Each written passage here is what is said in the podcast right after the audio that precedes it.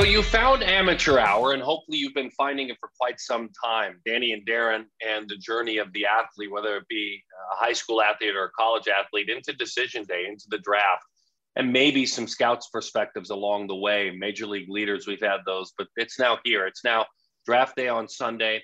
And as you're listening to this podcast, understand that, we'll continue our coverage on all perfect game platforms and on this podcast. But this podcast is about people. It always has been. And it's 100% about the people, the human beings, and what they go through. And um, we've got two really, really cool guests that are that are coming on right now. And and you know, from Fitts to Bachman, do we say Bachman? Is that correct? Sam Bachman. Yeah, yeah, and and and Auburn's talented, gifted right arm. I think the one thing, um, Dani, that I'm most excited about that we've stayed committed to the concept of the people because these conversations have been epic. And these two are two really underplayed dudes. They're low key, they're low key, but they're going to be high picks. Their lives are going to change, in all likelihood, millionaires.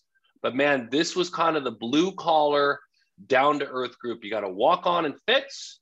You've got a, uh, a, a guy who was overlooked, ranked you know a millionth in the 18 class, who now throws 100. This is a fun one. I feel like I have a soft spot for the class of 2021 and what they went through and how they navigated the pandemic, doing it so gracefully, so patiently, and came out thunderous. And everyone is going to fall in love with this class. And we've spent the past couple of months trying to introduce people to who they are and learn more about them. And these two guys are not the shiny, sparkly names that everyone is seeing right now as they're looking at draft boards, but man, these guys are bulldogs. They've faced a ton of adversity in their lives. Richard Fitts walked on to Auburn. He walked on. He had one non SEC college offer and he wanted to go to Auburn. He toured the school. And then he has Tim Hudson as a pitching coach. And then Sam Bachman, who has just risen up at Miami. And he's a Midwest kid from Fishers, Indiana. So proud to be from there. And both of these guys are going to make two teams really, really happy. And I'm so glad that we got to learn more about them. I'd never talked to these guys, never spoken to them. And just to hear a little bit about their journey uh, is so special. So I hope you all enjoy it because we worked hard for these interviews. We worked hard. Yeah, great producing, D. I mean, incredible stuff. Thanks for pulling this all together. And uh, I think it's interesting. There's there's an amazing, an amazing anecdotal story that Sam Bachman will share about his place in the whole draft. And uh, you guys will get it if you're if you're a current player, if you're a parent, if you're a travel coach, you'll get his story about you know when he was ranked a millionth coming out of high school to where he now throws over 100 miles an hour. Um, what's also cool on this show, Brian Sakowski, who's been a heartbeat for us, the great rider, the great scout for Perfect Game, and by the way, state champion high school coach in Michigan as well uh, at Orchard Lake St. Mary's. He's going to give us his perspective on the 2021 draft. We're also going to hear from Tim Corbin, the head coach of Vanderbilt, who quickly came, got right back to me in a text said, I'd love to come on Perfect Game College Baseball. I host that show with Hunter Pence. It's heard every Tuesday at 10 o'clock Eastern on ESPNU on Sirius XM. His straight description of the men, not the scouting report, you can read those everywhere, of the men, Kumar Rocker and Jack Leiter, post career. Watching them all go through it, there's emotion involved in this. You're going to want to hear that later. So uh, excited to have a show that's just full of all sorts of cool draft content. Let's go. First of all, thank you for hanging out with us. We're, we're lucky to have you with us. And uh, Sam, excited about your journey, um, learning a lot about you. Who were you when you were pitching in Jupiter back in 2017 for Team Indiana? What were your aspirations? Who did you hope to be? And how much have you evolved since then? But let's start with who you were back then, pitching in Jupiter for Team Indiana at that event. Uh, yeah, I, I was already committed leave to Miami. Um, I was always kind of in the mix as like a top arm for guys in Indiana, which is why I was offered to play. It was actually last second, so I was right on that borderline. But I, I wanted to go, so I went, and I definitely wasn't like a draft guy or anything out of high school. So I was just going to play Division One baseball, and I was hoping I could, you know, come to a realistic dream, you know, down the road after college and keep developing and um, I like to think I was a late bloomer, so college is for some, right? I mean, even guys that are going to be first, second round draft picks, college really can prove to be a developing ground, a player development place. Explain to me in your perspective, as we sit here today, and you look like you're on a nice front porch somewhere, explain to me explain to me some of the areas that you developed the most at Miami of Ohio. Some some of the areas that almost didn't exist in you. Some things in your game that didn't even exist back in Jupiter in 2017, and how much how much they helped you. Yeah, I think first and foremost, I think you you just mature a lot more. So you're able to kind of discipline yourself in different ways as far as you know what you're eating, what how long you're staying up, um, when you're waking up, what what type of supplements are you taking, stuff like that. But the the biggest thing for me, I guess, getting into college was definitely finding a routine that you know helps me tick on game day. What's what's allowing me to feel the best mentally and physically, and then obviously physical development is a huge thing. I think a lot of guys in high school are, you know, once they commit and like the commitments are all based on projections, like this guy's going to be this good. Um, I think they stop working and they stop developing. And so for me, it was because I was an underlooked guy, I always had a chip on my shoulder and really took it upon myself to develop because I knew schools were passing up on me because they didn't feel like I was projected. And so, go ahead. No, I'm listening. I'm listening. Oh, oh, I thought you were. No, no. um, I lost my train of thought. Um, yeah, just getting bigger, stronger, being able to manage that that college workload. I think it's a lot more different in high school than it is in college. So being able to handle that first and foremost and being coachable and um, the mental game's huge. And I think if I didn't have college baseball, I definitely wouldn't wouldn't be where I am today. So it's taught me so many things along the way, and I'm glad I chose this route over, you know, not that the draft was in my realm at all, but yeah, it's interesting. I didn't actually have a question. I just had a comment, and then I know Dani's going to jump in when I listen to your story and I hear the the chip on your shoulder, it's funny because I hear chip on my shoulder and I yawn a little bit. It's kind of a manufactured things for a lot of people. I don't buy it. I buy it with you. That's what my point was going to be like. I get it. You knew who you could be. You weren't there yet. You felt overlooked. Um, you know, a lot of teams came to you after they were out of money at the Power Five level um, I buy it. That's all. I think it's pretty cool. Like when you say chip on your shoulder, I don't go roll my eyes again. I'm like, I got it. Okay, I get that chip on your shoulder. Sorry, Dani. No, you're fine. You're fine. You. I I love the the journey, the path. How did you get here? You know, how did the chip on your shoulder help you get to where you are? So for someone who hasn't had the fortune of watching you pitch every day in person, when you're on the mound, if I'm in the box, what am I looking at? What kind of person am I looking at? And, and what kind of stuff do you have that you're the most proud of? Freshman year, sophomore year, almost being the same type of guy. The physical, like the physicalities, the intangibles are are there. He can throw hard. He can um, command his stuff and set up certain pitches and stuff like that. But I think the biggest thing to bridge the gap as far as the college level to the major league level and pro baseball is just the mental game and being being very good with that and you know being able to roll with the ups and downs. I think when you're looking at me on the mound, it's it's that one pitch at a time mentality and you know trying to translate. You, you think in high school sometimes you lose command for an inning, and then in college it might be a a four pitch walk or something like that. And you know the big leagues guys miss still and they miss pitches and I think being able to bounce back one pitch at a time is the biggest thing. So that's my something I like to go by is not being affected by the previous pitch and controlling all the controllables and knowing that once the ball leaves your hand, you can't can't really control what happens behind you and just always being a I'm a fierce competitor. I I love to compete and you know I always pick up my guys behind me if there's there's a misplayed ball or an error or something. You know I'm pat them on the back like I'm getting you another one. Like you got this. Like not trying to dwell on those types of things. So what do we need to know about Fishers, Indiana, and growing up there and playing baseball there and falling in love with the game there? Um, I think first and foremost, Fishers has a ton of talent as far as baseball goes, and um, I mean, you can think about guys like Carter Lohman, Luke Albright, who's also in the MAC.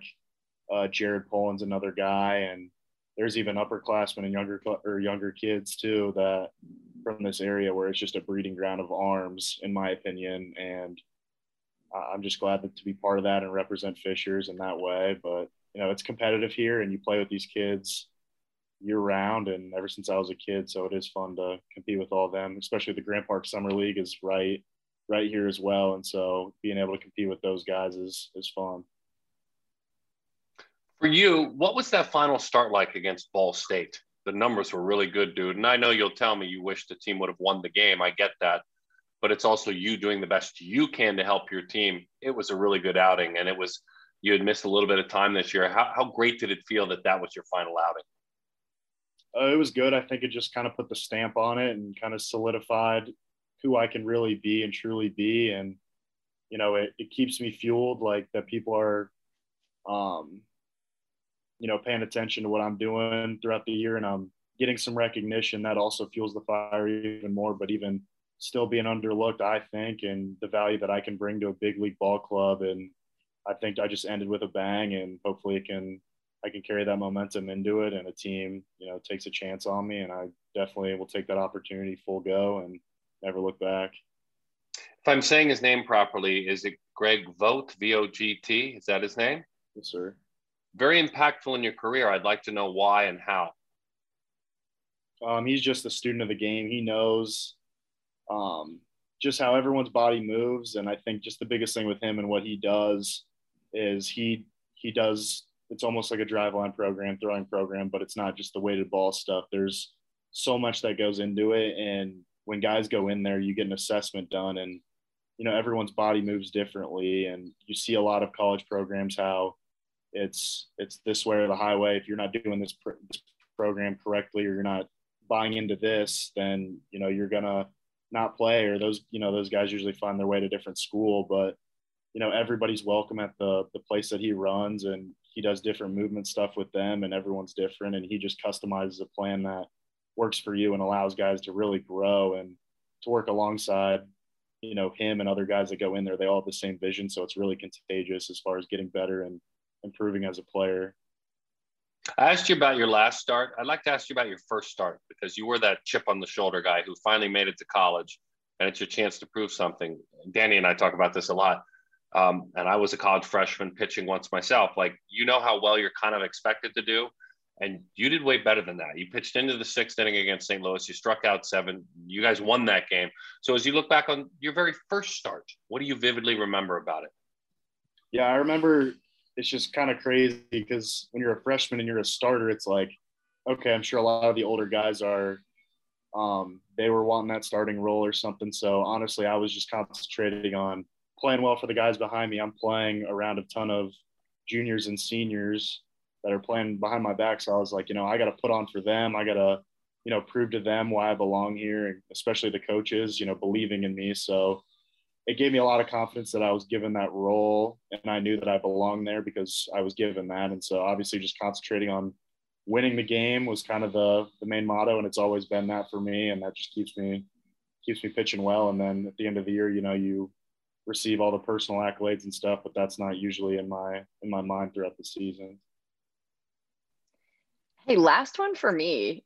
Daron and i have been doing this for couple months now and we are the luckiest kids in the world to get to learn more about you guys. And um you know before you go off into the next chapter like what does life look like for you these next few days? Because we're days away. Like what are you feeling? I, I feel like you know we've been super mellow but like there's a big day coming up. I'm i'm excited. You're the last guy that daron and i will talk with together um, and and we've you know we've been trying to get you. So what how are you feeling? Like what's happening in your life these next few days?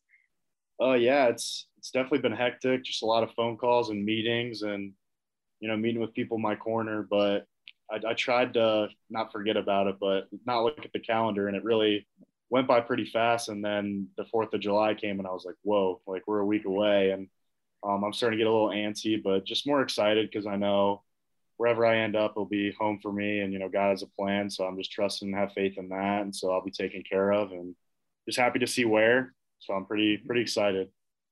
And who's with you on draft day? Sorry, Daron. Who's with you? Oh, um, I'm going back to Miami University and we got something planned there, but it's family, friends, teammates, coaches, and just mentors that really have been there the whole, the whole way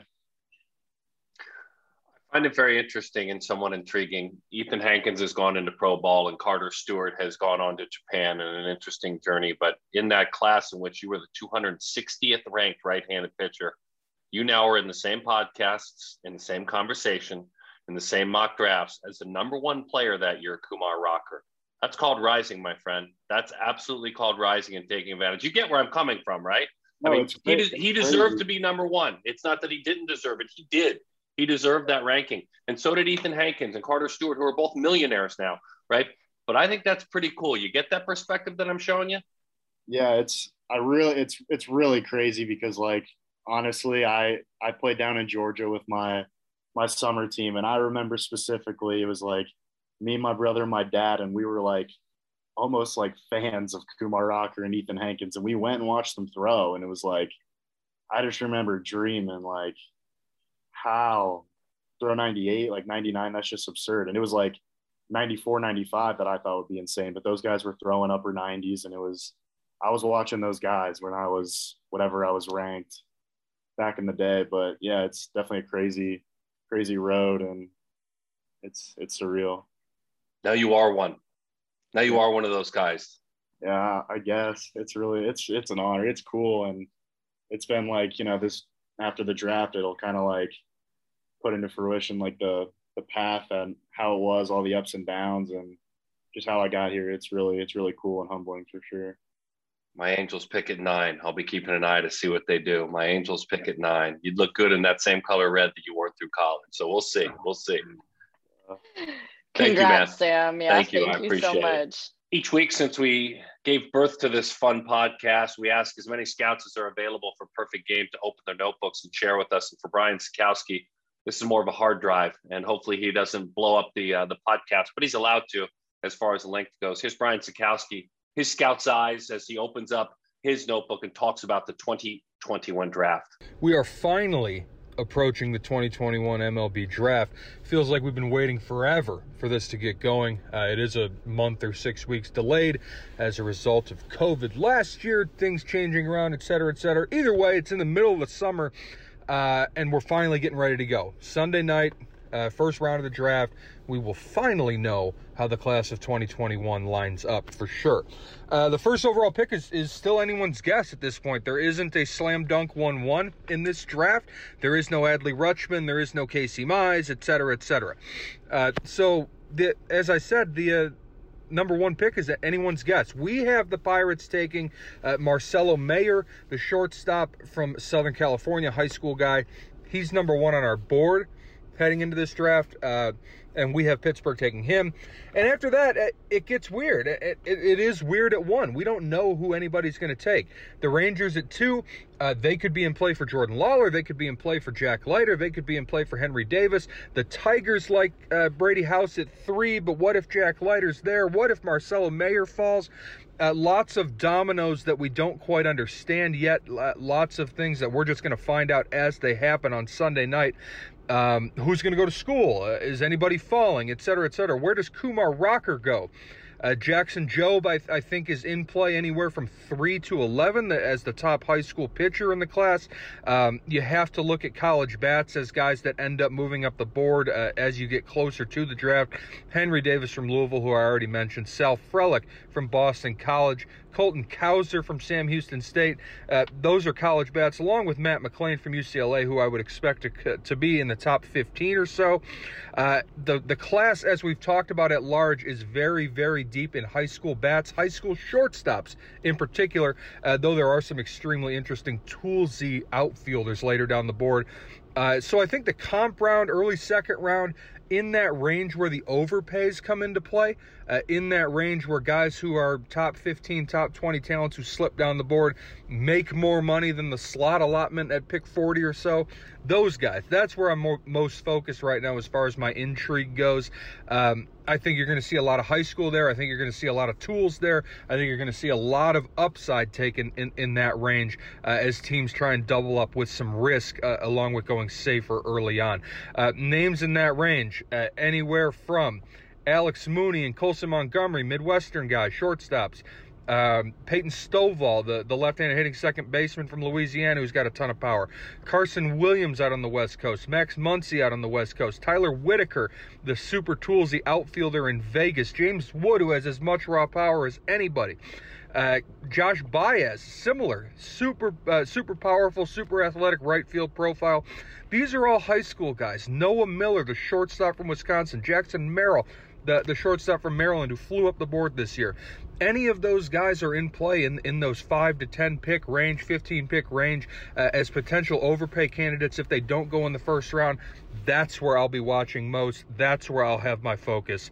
We're looking forward to getting it going. Richard Fitts, Auburn pitcher, started as a reliever and has worked your way up now to starting pitcher your last season potentially at Auburn. And your story is really fascinating um, coming out of high school. No SEC offers. You have your heart set on an SEC school. You have Auburn is, is a place that you're looking towards, that you're looking at, and you didn't get an offer from Auburn. And I'm so interested in hearing how you went from no offers from Auburn to now being a high draft prospect and working your way up from a bullpen role to a starting role in the rotation. So if you could just walk us through how that happened with Coach Thompson and yourself, I'd love to hear that story.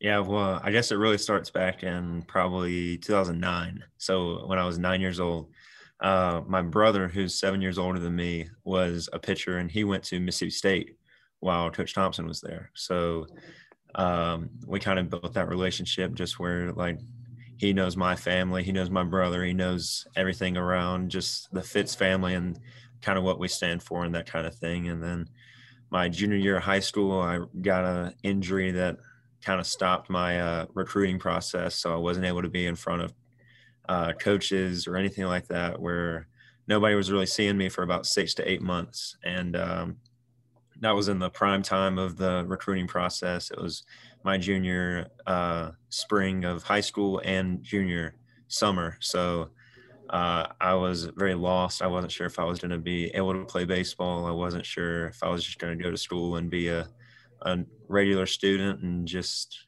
get a degree and go to work after that. But uh, so like I said, I came to Auburn and I went on a campus tour and uh, loved the campus, loved the people. Um, everybody here at Auburn is unbelievable. Everyone loves Auburn. Everyone loves the people at Auburn. And uh, before that, I even told my parents I was like, if I if I don't play baseball, I'm going to Auburn. I love everything about it. And then I met with Coach Thompson and met with Coach Nonemaker, and they uh, allowed me to have an opportunity to walk on as a preferred walk on, and I was extremely grateful for that and uh, knew I had to step up a little bit too. Like I had to come up, I had to come in and, and show out and really earn a spot on the team uh, with the guys that got scholarship and everything with that. What was that experience like having to step up and having to maybe feel like you should prove something or that you've, you've been given this golden ticket and you come in with a bunch of different guys and maybe you are familiar with them or you don't know them at all. Like what does that feel like? Are you nervous? Are you excited? Like do you feel a lot of pressure? What does that feel like? Uh, it's a it's a roller coaster you know? I mean i i met a lot of friends that i'll have for the rest of my life uh, in that aspect and they treated me just like any other guy uh, but it was also very nerve wracking. It was very, uh, uh, very humbling in a lot of aspects, just because I, uh, you know, I mean, I played well for my high school. I was a good player and everything, but I got here and I was almost on the bottom of the totem pole, and uh, that's something I, I am actually glad that it happened. It's probably one of the best things that's ever happened to me personally, just because it shaped me into who I am now, and it shaped me into be to being a true competitor and being somebody that works hard every single day and uh, shows up early, leaves late, that kind of thing. So I I uh, wouldn't want it any other way now, even though it was a little uh, nerve wracking in the middle of it. Is it good to be always hungry? Because you know, uh, if if your plate is full every single night, um, somehow maybe your work ethic, and I'm not saying this could have happened, but you know, full scholarship player, drafted high out of high school. You have now the stuff of those guys, by the way. But is it good to be hungry? Does that make sense? I mean, your plate was not full when you arrived. Your plate was empty. You had to you had to go catch, prepare, and fill your own plate. And for a long while, there was nothing guaranteed. Um, are you glad you went through it that way? Absolutely. I uh, I'm extremely blessed that I went through that just because uh, I mean if if I was given a full plate every single day, that kind of thing, I don't know if I would be in the position I am now. I don't know if I would be the person I am now. Uh, and I mean, really and truly, that that hunger and that drive uh, was necessary because of the situation I was in. Like you said, nothing was guaranteed. So uh, I, I mean, I'm grateful for it every single day.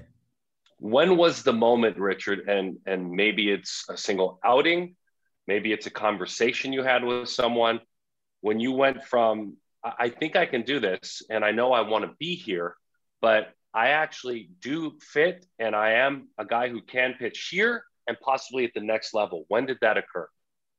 Uh, I think I learned that I could pitch at least at Auburn uh, my first fall, my freshman year. We were doing one of our first uh, like live AB type thing where we're just throwing like bullpens to hitters. And uh, I got matched up against two of our better hitters. It was Will Holland and Edouard Julien.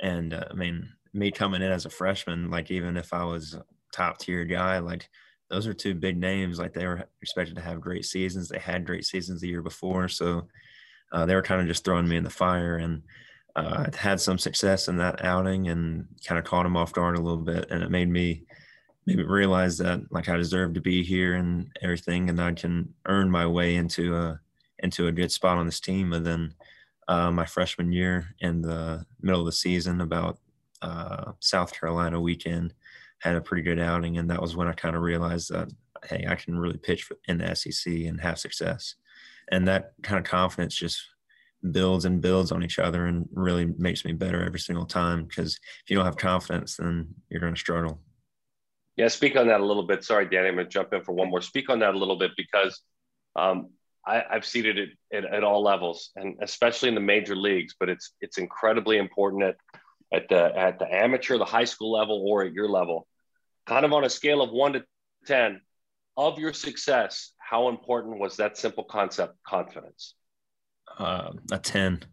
I mean, even now, whenever I'm uh, at the level that I am now, which I would say I'm a whole lot better than I was my freshman year, if I'm not confident, then you know, man, you can. Um, it's not going to be as good of an outing as it would be if I was if I was confident going into it. And it's kind of a crazy thing just because it's not like a, a physical a physical tangible thing or anything. So uh, it's something hard you have to master too. I mean, I haven't mastered it obviously, but uh, the times where I'm the most confident is when I'm I'm the most dominant. So I think those are two things that correlate together and something that young pitchers and older pitchers really need to focus on to be successful. Tim Hudson, pitching coach, volunteer coach, what kind of impact did he have on you? Has he had on you? And do you hope he continues to have on you, maybe personally and professionally? Yeah. Uh, coach Hudson's been unbelievable for me. He's been uh, uh, really like a role model just because of the way he carries himself. I mean, he's a 17 year big leader and he's helping out college kids, you know, so uh, he's extremely humble. He's extremely uh, uh, hardworking. You know, even though he's already reached the peak of his career and uh, already been through everything that we're we're trying to go through. It's uh, something that I look look up to him for, just because he doesn't have to be out here. Uh, then on the baseball side, I mean, he he knows so much more than than I could know right now, and so forth. So just being able to go to him and ask any questions, uh, learn from him and scouting reports, learn from him and just the way that he attacked bullpens, attacked uh, certain types of hitters, that kind of thing has been uh, something that's really upped my game to the next level. Has he shared a story with you that you're like, oh my gosh, or you went back and told your buddies, or you know, you called your brother, your family, and you're like, you have to hear the story that I just heard from Coach Hudson? uh, probably not a specific story or anything, but it, it's uh, pretty funny to hear him talk about just some of the like pranks or something that some of the major league guys play on each other. Just as when you watch a major league baseball game, you know, you think like these are like business business people, like they're strictly yeah.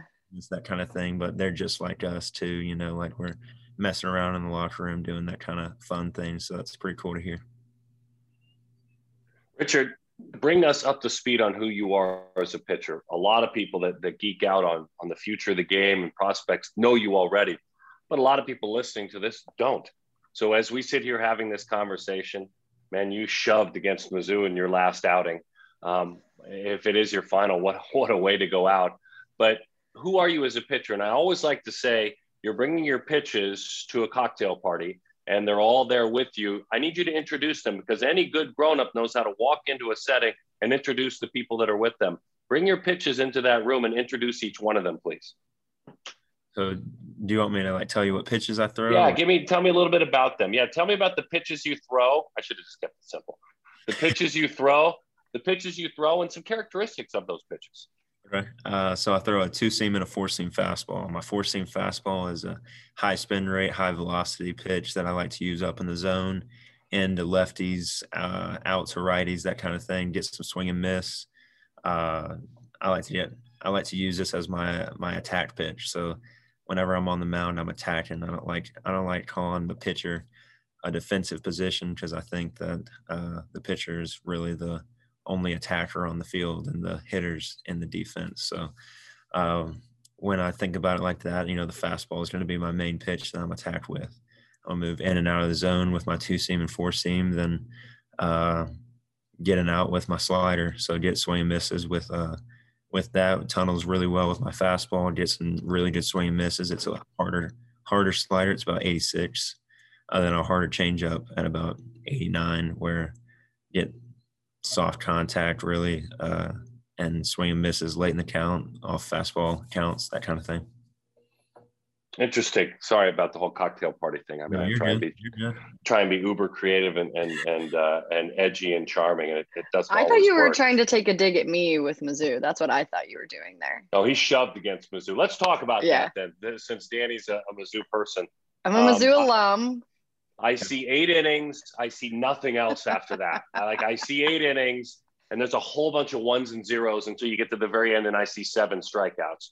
So reflect with me. We've had a chance to do this with a couple of your colleagues at your level, where they can kind of have that for the love of the game moment when you sit down and it's over.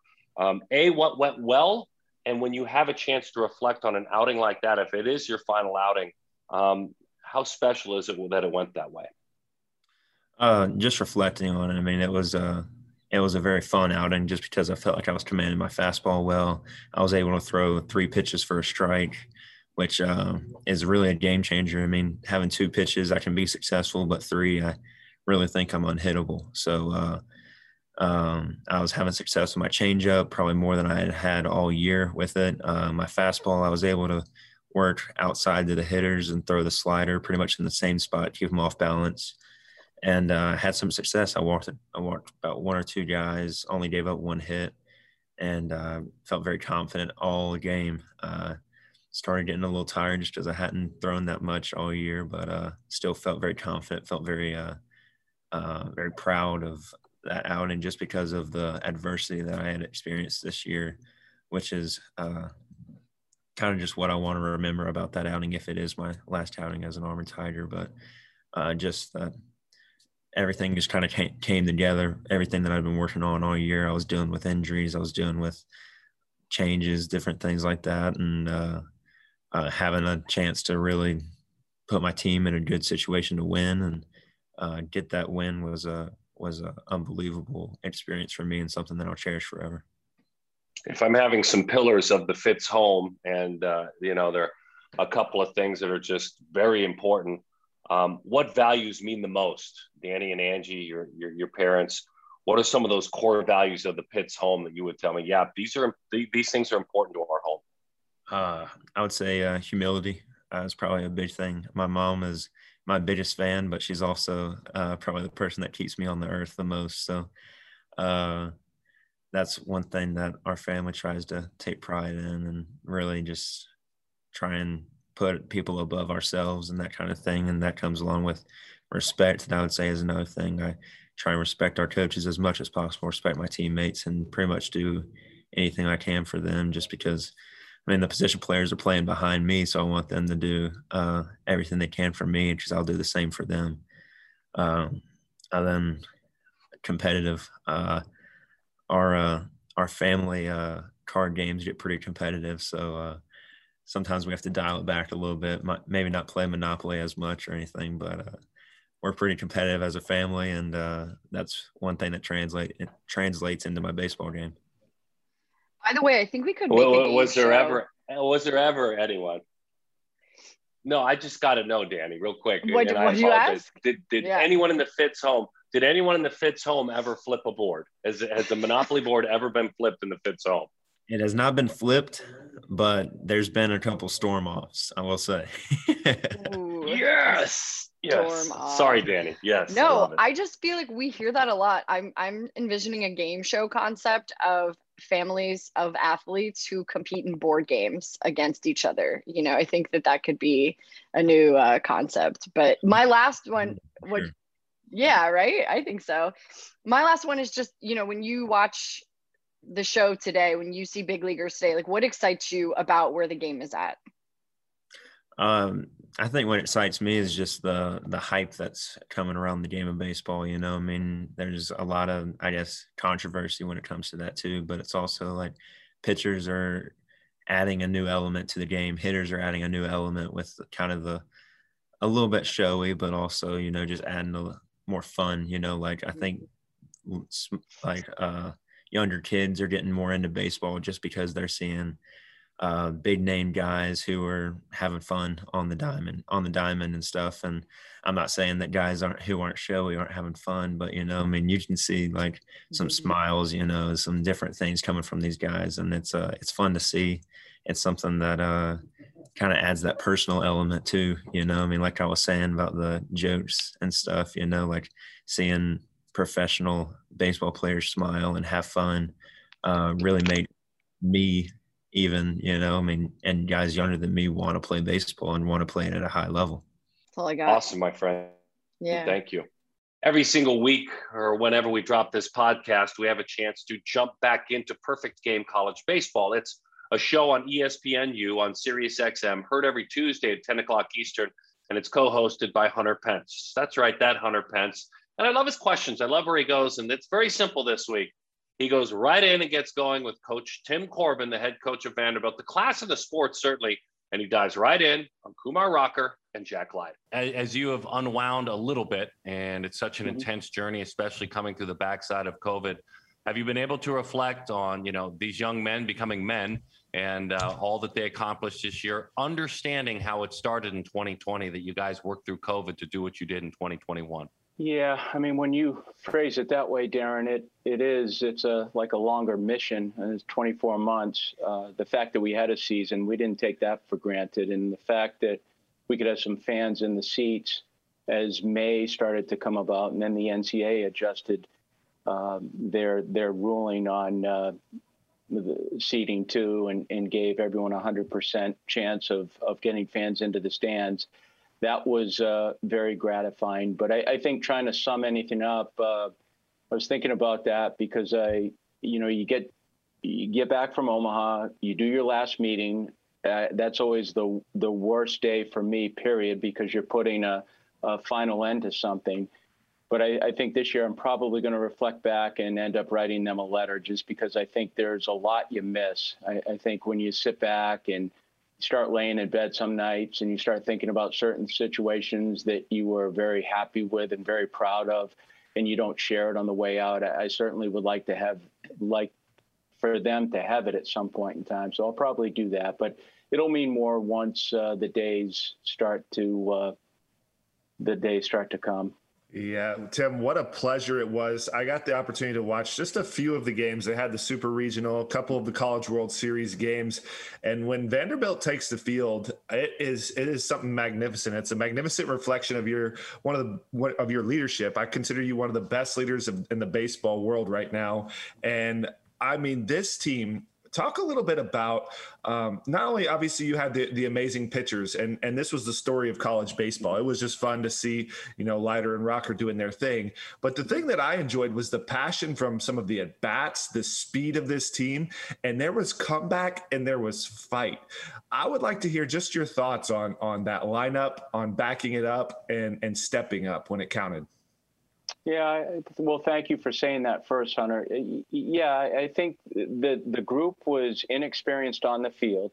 Now, Kumar was the one kid that had experience in the College World Series, but there, there was no one else that had any playing experience whatsoever, Hunter. So I think, to, to your point, something that eh, we, we speak about is, you know, that emotional flexibility piece because it's it's so needed as you go through seasons number one, but also to counterpunch inside games and to, to get to that point where you can lose a lead, gain a lead, lose a lead again, or you find yourself in search of the lead at the end of a game, especially in a hot temperature situation. That's something that we got better at as the season progressed. And, you know, I always feel like it, if you're a team that walks off once, it's probably going to happen again in your future. And you've seen those teams, you've been on those teams, Hunter, where that almost becomes normal behavior. Eighth or ninth inning, you're by, behind a couple runs, and uh, one guy finds his way on base. Next thing you know, someone drives him in. So I, I feel like in a lot of ways we um, we were able to do that. Now I will say this, and and the the other side of the coin. I, I think it cost us because I think at the end of the year we ran out of emotional energy and we, we had put a lot into the regional and super regional and really the college world series winning two walk-off games. And i just really felt like at the end and I'm not minimizing what Mississippi State did to us because they were the better team, but I, I really felt like we we probably ran out of gas. You could see that physically and mentally. Yeah, it definitely does. Uh, you know, riding that emotional roller coaster, there can be some, you know, adrenaline. You, you just run out of the adrenal gland. I, I actually mm-hmm. studied that when I was looking up vitamins that can help you out uh, in the blood. But that's an interesting point. I want to. I wanted to also ask because I'm a big fan of body language, and I'm sure you are as well. Just listening to the way you talk, you know, you talk about, you know, the fibers are real and pure from Kumar Rocker. I love that quote from you you. But like talk to me about because you have some of the best poise. Anytime i'm looking at the body language of the teams as i'm watching a game and it could be one of those dog fights where it's back and forth and that's you know this was one of the best competitive coll- collegiate seasons ever because it was just so many more players. How much does body language play a role and and and what are what are, are, are is this intentional or is this natural for you? Well it's very intentional inside the program. I think it's innate for some kids. I mean kumar pitches with such great body language so doesn't leiter but they were pro, both probably privy to seeing that through their dad's eyes and through their dad's jobs. You know, Kumar in a, in a football sense, and Jack, of course, with Al in baseball. Uh, but I, I, think you know how important body language is because that was something that, that you maintained all the time. But I, I just think when you're on the field of competition, it, there's verbal communication gets lost. There's too much acreage out there and there's too much going on. But you get inside where action and competition takes place, then your posture, then your body and, and how you speak to other people because of the confidence says, says a lot. It says a lot about the individual and says a lot about the team. So it is something that we pay close attention to. It is something that I hate even saying this, it, it's probably a little bit manufactured in August and September and October. But that, then I think, almost like anything else that a parent would teach a child, I think once they start to understand it and see it, then they'd say, okay, I, I understand what that looks like. And I understand what it does to drive positive behaviors of a team. So, yeah, it certainly is a big part of our, our group. Good podcast. You get all the credit in the world for this one, man. You pulled these interviews together. It's tough right now. A lot of these athletes are hunkering down with family, they're hunkering down with advisors.